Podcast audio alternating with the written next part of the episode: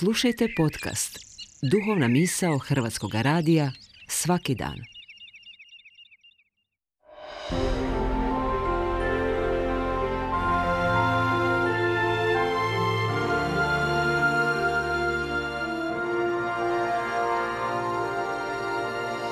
Duhovna misao. Urednica je Blaženka Jančić.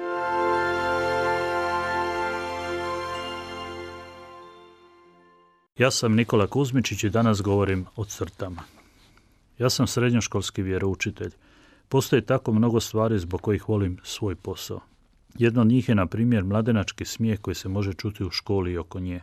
Nije to smijeh objesne, neobuzdane mladosti, nego hvalospje životu pun vedrine i neopterećenosti. Šašavi, zaigrani smijeh, bez iskrenosti, te koncentriranosti na trenutak koji se živi punim intenzitetom.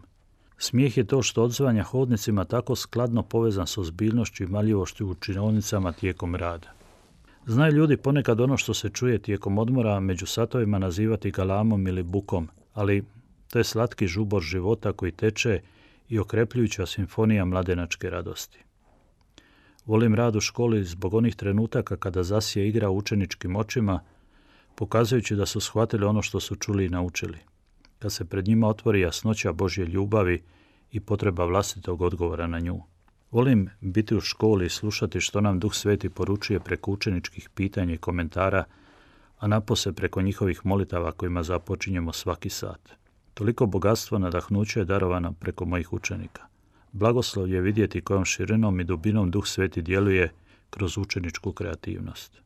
U jednom pisanom ispitu učenicima zadam zadatak u kojemu je s jedne strane popis imena, a s druge strane popis nekih važnih stvari koji su se dogodile. Pa ih zamolim da crtom povežu ime s onim što je ta osoba učinila. Kada riješe taj i sve druge zadatke iz kontrolne zadaće, zamolim ih da ostave papir ispred sebe i lijepo sjednu kako bih mogao vidjeti što su napravili. A onda prođem kroz razred i pogledam kako je svaki učenik povezao osobe i njihova dijela. Premda se to nigdje u zadatku nije spominjalo, učenici baš svatko i baš svaki put povežu pojmove s jedne i s druge strane najkraćim i najjednostavnijim putem. Ja se divim sretan što se opet događa čudo koje sam toliko puta doživio i nikako se niti mogu niti želim na njega naviknuti. Najprije se čude mom čuđenju, a kad ih pitam zašto su baš tako napravili, premda su mogli drugačije vukući crtu preko cijelog papira, petljajući i komplicirajući, odgovore mi da su to napravili spontano i zato jer ih na to upućuje zdrav razum.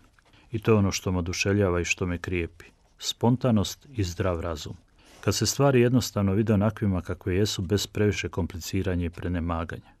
Živimo u vremenu u kojem ljude vole komplicirati i izmišljati koje kakve nove načine da bi napravili ono što je potrebno učiniti spontano i zdravorazumski.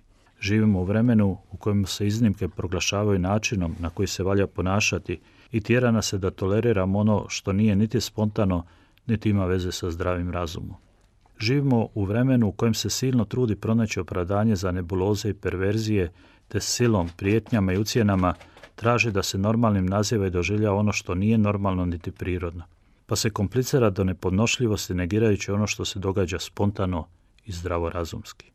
Živimo u vremenu koje se spominje u četvrtom poglavlju druge poslanice Timoteju. Doći će vrijeme kad ljudi neće podnositi zdrava nauka, nego će sebi po vlastitim požudama nagomilavati učitelje kako im godi ušima. Od istine će uho odvraćati, a bajkama se priklanjati. Zato ja volim svoje učenike koji potpuno spontano, koristeći zdrav razum, shvaćaju što treba u životu raditi i kako se ponašati. I molim se da ih duh ovog vremena ne iskvari i da se mogu oduprijeti napastima oca laži i njegovih slugu.